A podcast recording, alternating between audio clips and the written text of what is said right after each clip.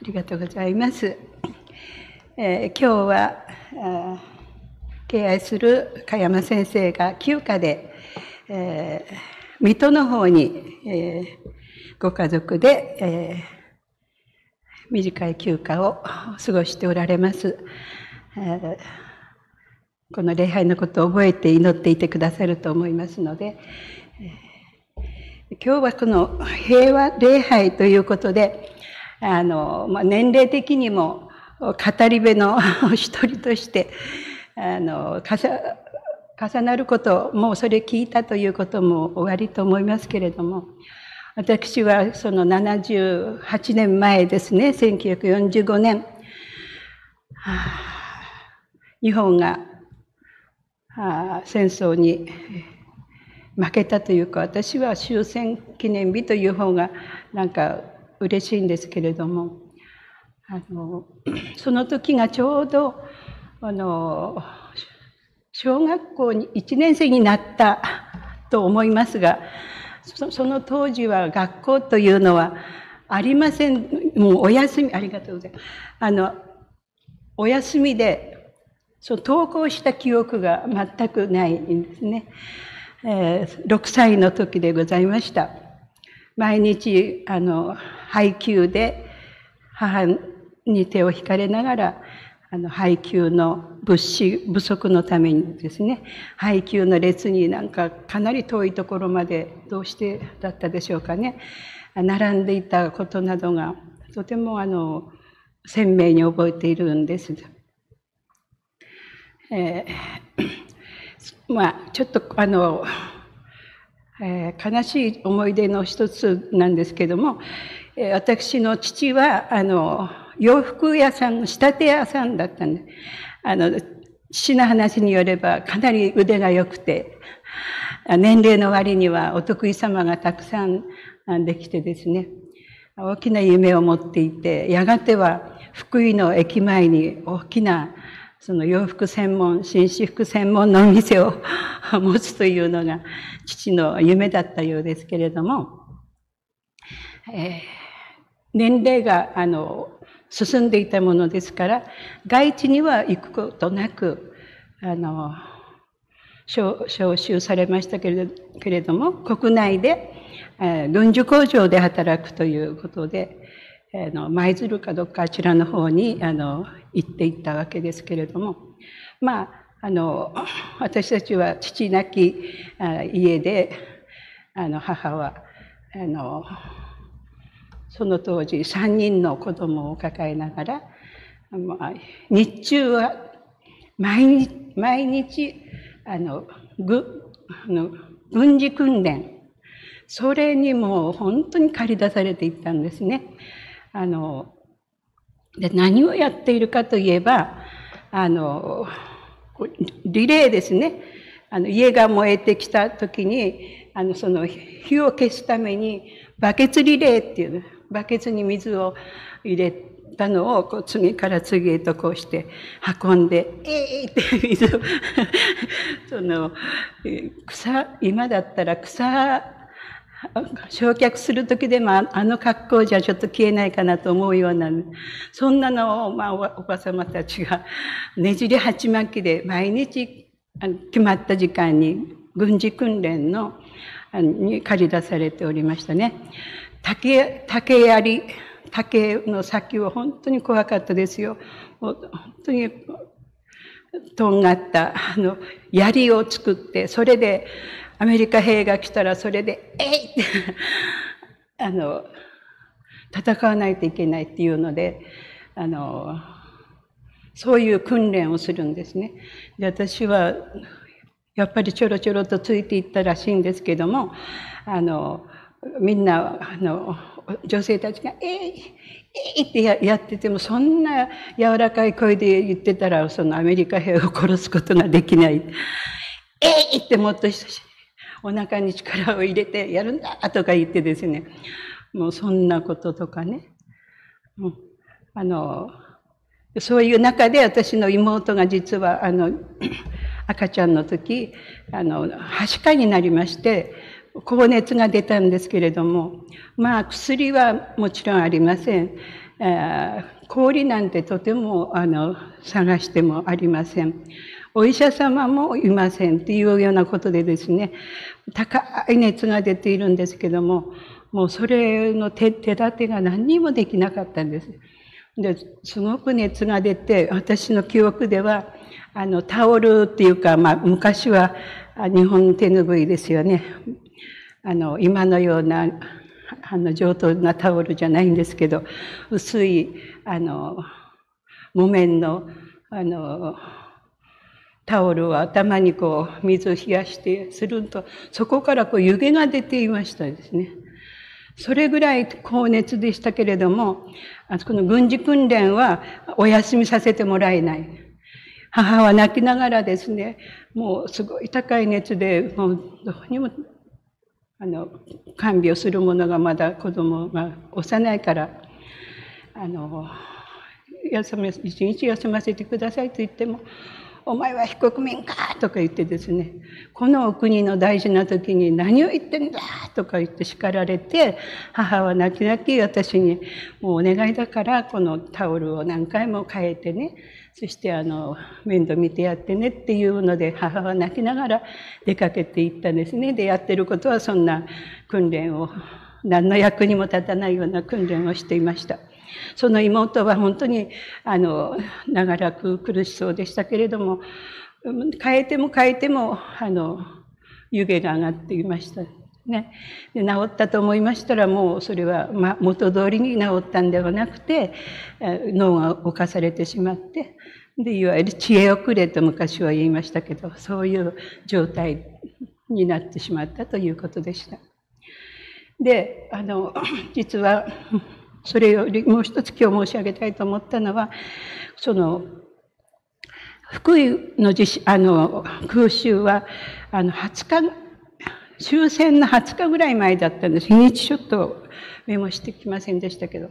福井大空襲っていうのがやはりどこでもたくさんあったんですけど、日本中空襲がありました。そして、えー、夜中に B29 っていうあの飛行機がもう本当に鈍い音を立ててね、あの、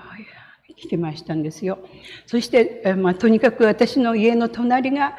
班長さんでしたので、えだいぶお年めしてましたけど、そのご主人、おじさんが、いつもこう町内のこうお世話をしてくださってたんです。で、え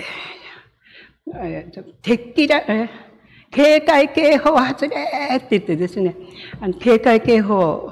まあ、飛行機がこう近づいてくる音とともに、警戒警報発令とおじさんはこの町内回って帰ってきたと思うともう敵機来襲って言ってですね、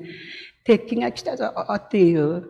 大きな声でまた触れて回るんですね。そう、その、それでもそれからも間もなくだったと思うんですけど、東の空はですね、福井駅っていうのが私のところからは東の方にあったんですけど、あの、もうさーっと私には聞こえなかった。私だってこう眠りこけてましたから、12時過ぎだったでしょうか。夜中でしたので、もう眠りこけてたんですけど、母に強く手を引かれて、逃げる、逃げるよって言って手を引かれて、あの、飛び起きたわけですけども、もうあの、大雨が降ってきたような、その、あの、焼夷焼夷弾が落ちる時にはですね、ザーッという音がするそうです。で、そのことをちょうど母は、そのお昼に、あの、大阪から疎開してきたおじさんたちから聞いていたんですね。ああ、夕立だななんて思っちゃいけないんだよ。急に雨が降ってきた音がした時は、それ焼夷弾が落ちてくる音なんだから、もういち早く逃げないといけないよっていうのをちょうど聞いた夜の出来事だったんですよね。それで母は、このことだっていうので外出たらもう東の福井駅はもう真っ赤に燃え上がっていたんです。で、私たちはもう一目散にあの兄とそして私とその妹はあの母が背負いながらもう母の里に向けてあの逃げたんですけれども、本当におかげさまでそれで私たちは助かったんです。で、8キロぐらいの母の里、昔は2里と言いましたけども、8キロぐらい先に山の方に向かって走ってちょうど中ほどに大きな一級河川があるんですね。でそそこまで逃げ延びることができたら大丈夫っていうのでそこまでまあ走れって走る。伏せってなんかやっぱ敵が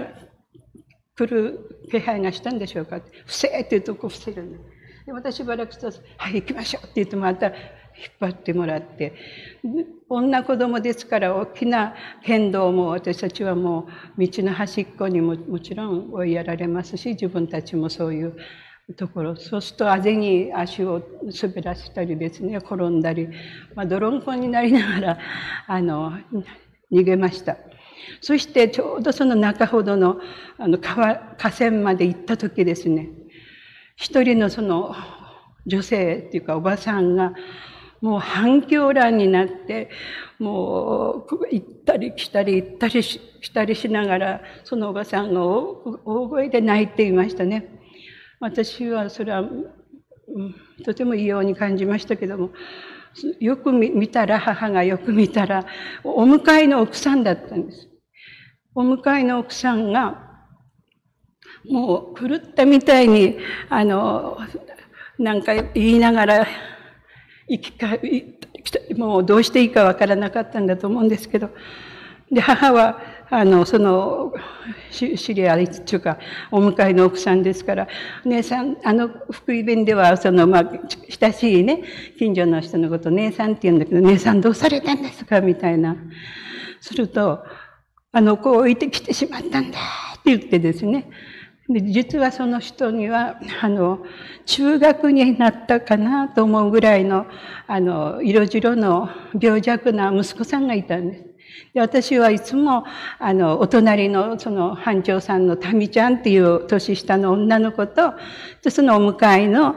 名前もあんまり覚えてないんだけど、お兄ちゃんって言ってたその人ぐらいとね、いつもこう、会話をしてたんですよ。で、そのお兄ちゃんは、なんか転換って言ってたかな。なんかそういうご病気があったので、あの、てっきらいしゅーって聞いておばさんは、その息子さんをおんぶして外に出たんですけれども、もう外にこの玄関出て逃げようとしてもあまりの重さにですね、少しちょっと年いってから赤ちゃん与えられられたんですかね。あんまり若いお母さんじゃなかったもんですから、もうそれ、もしかしたらその時にでも病気が発症したのかはよくわかりませんけど、もうこれはダメだって思って、まさか家が燃えるなんて思ってないんです、あの頃の人はね。それでまたその息子を引きずりながら家の中に入れて、そして何かのした拍子にもう自分だけ逃げてきてしまったんです。当然、息子さんは亡くなられたんですね。で、その息子をあの、あの火の中に置いてきてしまったって言って、そのおばさんは本当に泣き叫びながら、その、誰も止めることもできない、堤防はちったりこちったりしながら泣いているところだったんですね。母はその人になんか、なんか言いながら二人で抱き合って、なんか本当泣いていた。なんかよくわからなかったんだけど、あの、悲しいことが起こってるなっていうのは分かりましたね。で、実はそのお迎えのお兄ちゃんだけじゃなくて、実はお隣のタミちゃんっていう女の子、毎日一緒に遊んでたんです。そのタミちゃんも、もしかしたらそのおじさんがそうやって町内のために働いているから逃げ遅れたのか、その民ちゃんも焼け死んでしまったっていうことを数数日後に聞きまして、本当に悲しくて悲しくて、子供心にも本当長々と泣いていたのを思い出すんですけれど、本当にあの戦争っていうのは今、あの、ウクライナでも、まあ、ロシアだって少しそう被害があるんでしょうけれども、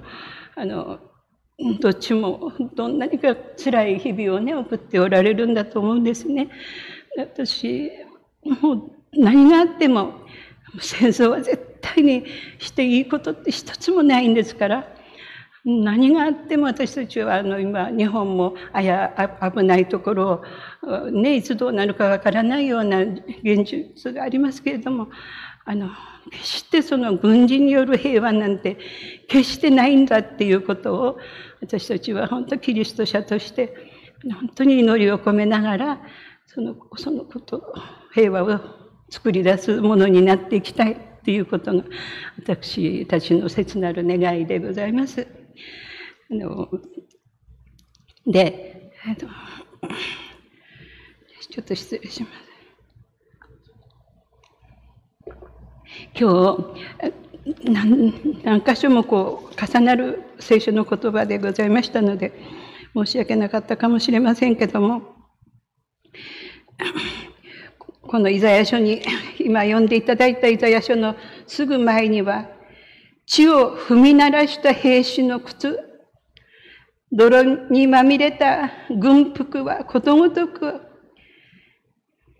火に投げ込まれ焼き尽くされたとイザヤが祈りを込めて言っておりますけども本当に私たちはあの二度と再びこの男たちをその戦場に送り出すことがないように本当に拳銃を釜に変えて本当に農作物に励むそのような、えー生活を本当に祈っていきたいと思うのです。今日の聖書の箇所でございますけれども、この、このイザヤ書の9章は、あの、大体はこのクリスマスによく用いられる言葉でございますけれども、一人の緑子が私たちのために生まれた一人の男の子が私たちに与えられた。権威が彼の肩にある。イエス様、十字架にかかるために生まれてきてくださった幼子、緑子。その方は、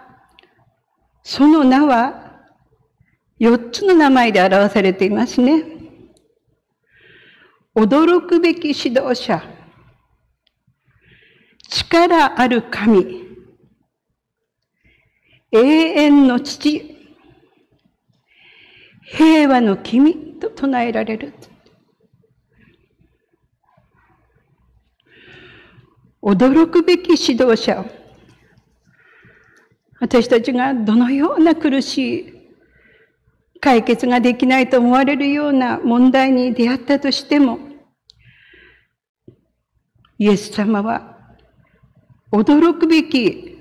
リーダーシップを持って、私たちに関わってくださる。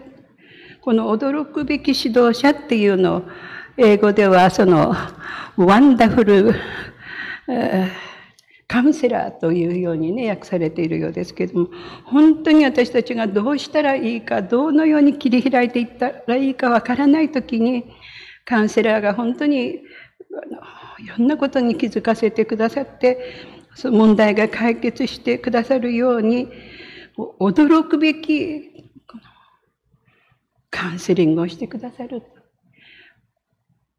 主の前には不可能がない。もう驚くしか術がない、そのようなお方である。力ある神。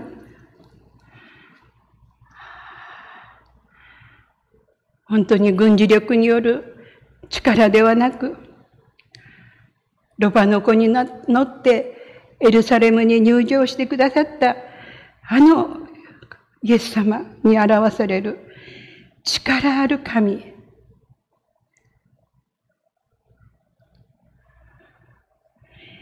永遠の父。私たちはやがてみんなこの世の生を終える時が来ます。しかしそこで私たちは死んだ後、神様の前に一人一人が立たなければならない。裁きの座に立たなければならない。その時に神様は一人も残らず天の御国に導きたいがために、神様は、御一人子イエス様を十字架におかけになるために、私たちの罪の許しの身代わりとしての備え物にしてくださるために、イエス様をこの世に送ってくださいました。その贖いを信ずる者に神様は永遠の神の国へと一人の一人も滅びることのないようにと神の国への道を備えてくださったわけであります。神様を信ずる者にとって神は永遠の父であります。イエス様は永遠の父であられます。そして何よりも平和の君であられるということです。どんな不幸も、どんな争いも、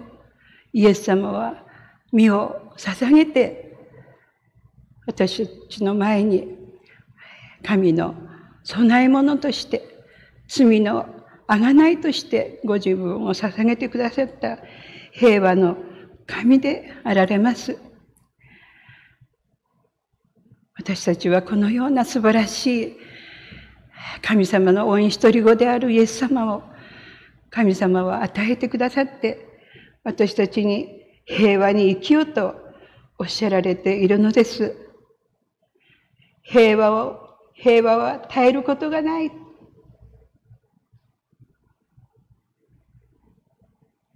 とこしえに、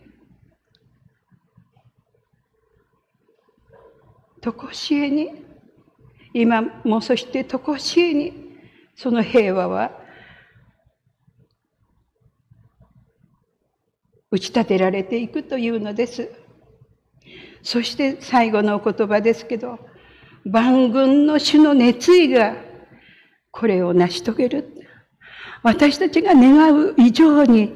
何倍も何何百倍も何千倍も神様なその人々を作り作った神様が作り出してくださった私たちが一人も滅びることがないようにと永遠の命へと導いてくださるその神様の熱意がこれを成し遂げてくださるのだというのです。前回、私は、主の十字架の説明を申し上げたときに、イエス様が十字架でお祈りくださった、その七つ目の言葉、最後の言葉が、成し遂げられたという言葉であったことをご紹介しましたが、神様は完全に、完璧に、救いの道を完成していてくださる。そして一人も漏らさずに、どんな罪人も、どんな犯罪人も、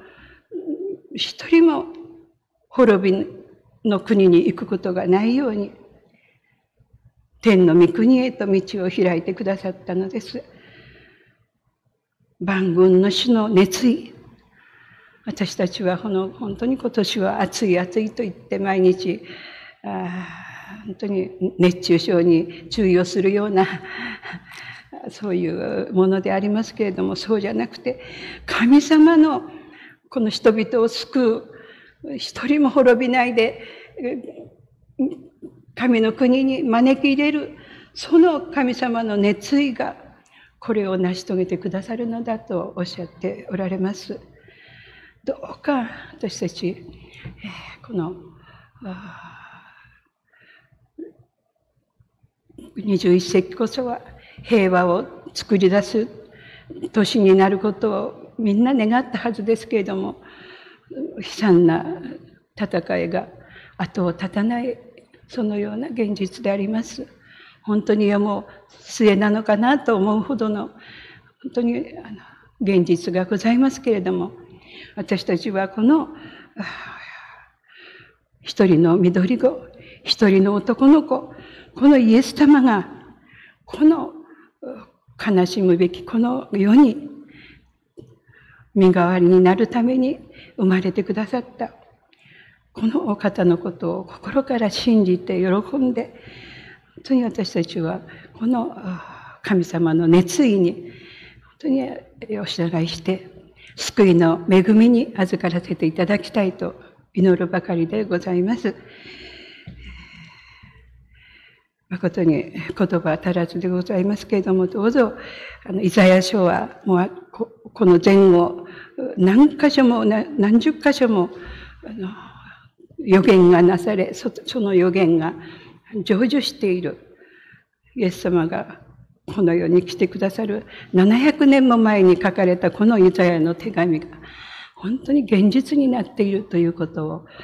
心から信じて、もう一度イザヤ書をまた紐解いていただけたらと思います。一言お祈り申し上げます。恵み深い天のお父様、誠にお粗末なことでございましたけれども、小さな子供の頃の見聞きしたこと、体験したこと、本当そのことを通して平和の尊さを本当にいつも心に願っております。どうか導いてくださり、本当に平和を作り出す私たち一人一人でありたいと願います。また、イザヤ書のこのお言葉を通して、神様の大きなご愛に圧倒されながら、本当に神であられるイエス様に、